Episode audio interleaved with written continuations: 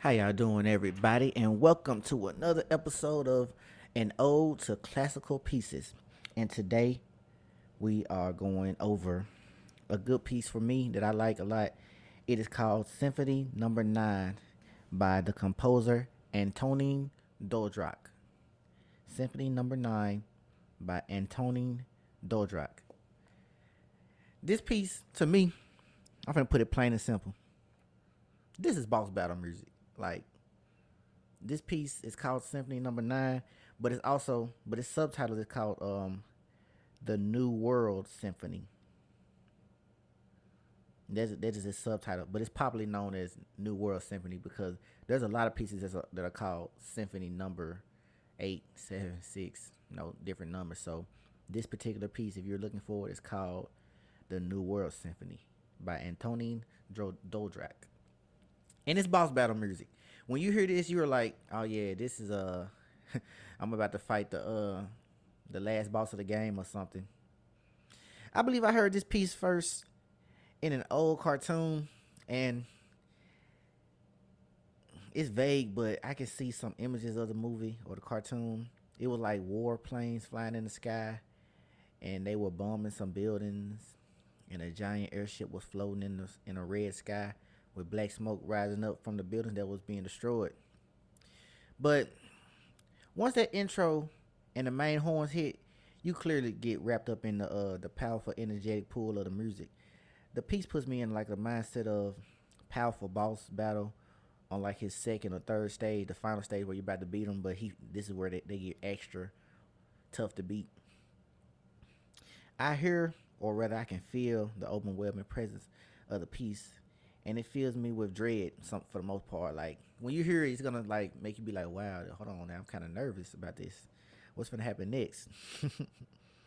in the starting half, but then after the starting half, after the dread goes away, it quickly it quickly turns into like a peaceful and somber, somber, calming tone, and uh, it it, it kind of lasts that way for the rest of the song. It gives you more cheerful. It gives you a cheerful phase after it takes you away from the battle and the dread and the destruction of the first phase to me. And it lets you know like everything's gonna turn out fine with it. So to me this piece is um it's also another piece that's a part of a giant uh play. And um this is this is the number nine symphony in that play. He wrote number one all the way down to nine and I think it goes further than that. I have to look into it. But this, in this particular play, this is the one that stands out to me the most. And this play actually has, it's all done in uh, E minor when it when it comes to the symphony, and um, it was composed in 1893. He wrote it between um, January and May. So he was writing this piece for a long time. And um, it has four movements this play in this um song. And um the one thing about this art, this composer Antonin Dvorak, is that um he like I said, he wrote this in um 1893. That's the date, and that's the same. And he wrote it between January and May, and it premiered in um December the sixteenth, eighteen ninety three, in New York in Carnegie Hall. Actually, that's cool. Hmm. He performed that live for the first time, and um, Antonin Dvorak is a is a white man. He's from uh he's I believe he's Norwegian, and he said this is interesting.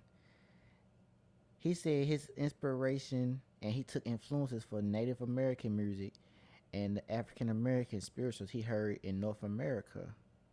But he later on later on after he got very very famous for uh the music he made he he took back that claim but you know he he he was already stated and quoted to have said this those things but he took he took that stuff back after uh after he got famous and everybody wanted to know and um, I actually got a quote from him right now that I can read this is actually what quoted that him said. Antonin Dvorak once said, "I am convinced that the fu- that the future music of this country must be found on what are called Negro melodies. These can be these can be the foundation of a serious and original school of composition to be developed in the United States. These beautiful and varied themes are the product of the soil. They are folk songs of America, and your composers must turn to them. And then, you know, later on down the line, after he got famous, after he, well, not even more famous, after he uh, debuted his song at Carnegie Hall, which is no, that's a very, very distinguished and uh, prestigious place to perform at. In December 15th, he explained further on his music, on his uh, on his insp- on his influence from Native American music. I have not actually used any of the Native American melodies.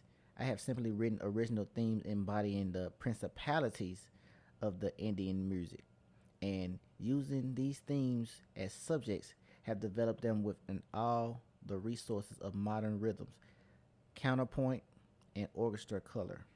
So, you know, he took it back, but, you know.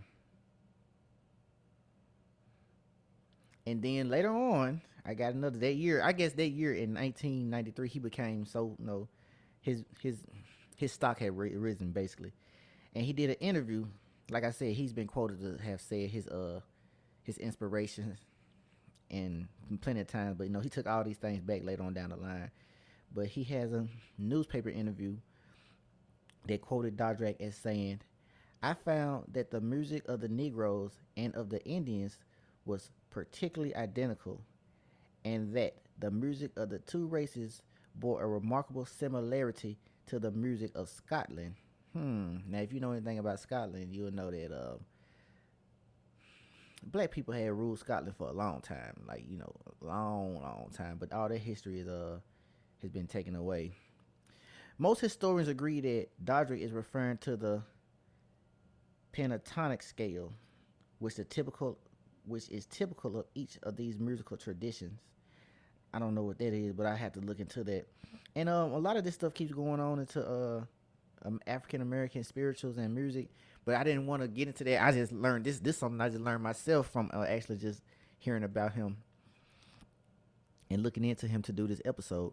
But um, that piece does connect with me on some type of level. I do feel it when I hear it, and um, I hope y'all listen to it in its entirety, and you also feel it, and you try to get some type of connection with it.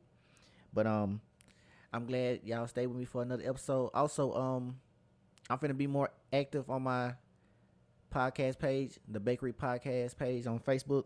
And if you want to connect with me, just like and follow the page, and also send me a message so uh, I can know what to do episodes on and what to write on and everything. But that was another episode of an ode to the classic pieces, and this is Symphony Number Nine by Antonin Dvorak, or better known as the New World Symphony. And please listen to it in its entirety and enjoy it, ladies and gentlemen. Thank you.